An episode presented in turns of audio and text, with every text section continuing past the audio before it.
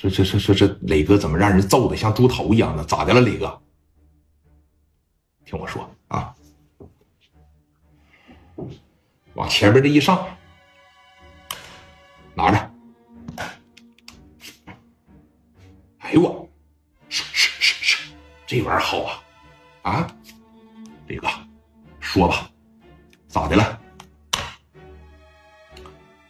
昨天晚上我回家的时候，于飞领着四五十号兄弟在楼下阴我，给我打了，来了几个阿翠给我救了，我就合计啊，干他！我估计着今天晚上他还得在那堵我，今天晚上咱哥仨一块回去，敢吗？就咱仨呀？咋的？不敢了？啊？不敢可以走。磊哥，说啥呢？昨天晚上我说的可不是酒话，我必须跟着你干啊！风月，李哥，我刘风玉啊是个大学生，你看我舞刀弄棒不行，但今天晚上我也跟你干了啊！好兄弟，记着，要么就不上家伙事掏刀就给我杀人。刘丰玉是个军师，他脑袋好用，但是蒋元听着这句话，哎呦我的妈，振奋人心呐！啊，他心里边太激动了。李哥，你太有魄力了，我就觉得我跟你跟一场绝对没错，真好啊！今天晚上干，走，回去拿鞋去啊！得整个吃喝呀。几个人呐？当时回到家里边。又拿下拿下来了几十双皮鞋，往这小摊上趴着一摆，开始啊说咋的卖着这个小皮鞋啊，转眼间呢说你看一白天的时间过去了，是这么的，咱哥仨继续找地方喝点，你信不信？现在暗地里边绝对说有于飞的人在盯着咱们，你信吗？还像昨天一样找地方喝点，今天咱仨一块回去啊。走还像昨天一样，因为于飞肯定不会轻易的放过聂磊。那昨天打的太轻了，对吧？要不是说几个阿 Sir 来了的情况下，可能就得把聂磊打个半死，甚至说偷摸的给整死。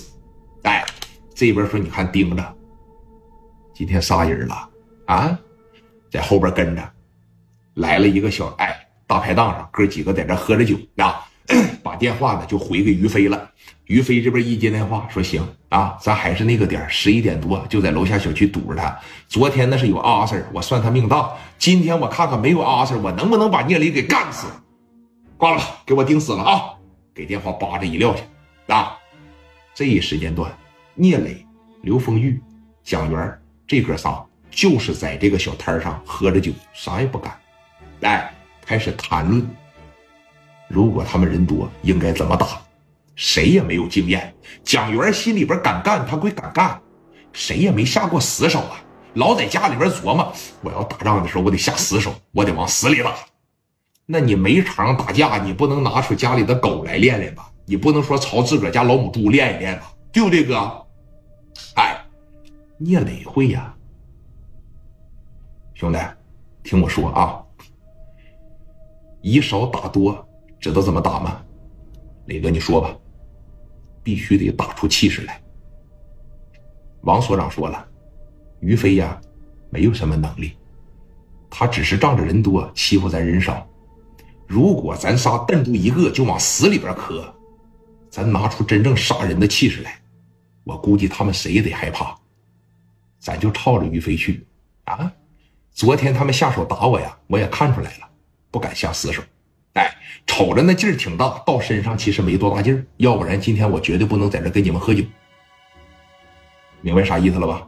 啊，还是那句话，要么不掏刀，掏刀就杀人。行，聂磊分析的对不对？天生当大哥的料，就他妈往死里打。咱哥仨就薅住一个，别管别人拿板砖怎么拍咱，拿镐把怎么溜咱，逮住一个就连捅带扎。再看，不把这个放倒，他们都不算完。给蒋元说的呀，就恨不得现在就回去，哥，咱回去吧。不行，我他妈我得弄他们。啊，这太欺负人了，四十多个，这昨天打你一个，这怎么能行？不急，啊，这不刚十点吗？他还没到呢，咱哥仨就在这接着喝，一会儿我必须他妈要了于飞的命。喝，哎，聂磊和这帮人呐，在这就开始喝着酒，旁边熙熙攘攘的这么些人，大排档特别火，得有几十桌。谁能想到啊？未来两年、三年以后，青岛一把大哥聂磊在这儿起的步，在这儿怎么琢磨着第一次下死手打架？如果说啊，身边的几十桌都能知道他以后将来得成为青岛的一把，那哪一个都得过来敬酒。很显然，两年、三年以后的聂磊再坐到这个大排档的时候，那基本上跟明星就一样了。每个人都得拿个扎啤杯，磊哥，我是那哪哪哪，你还记得我？咱俩一开始在一块摆摊来着，那都得这个了。谁也得有个过程，是吧？说你看这边啊，眼瞅着时间这就到十一点多了，咱回去吧。啊，该面对呀，怎么也得面对。该是咱的，怎么他也跑不了。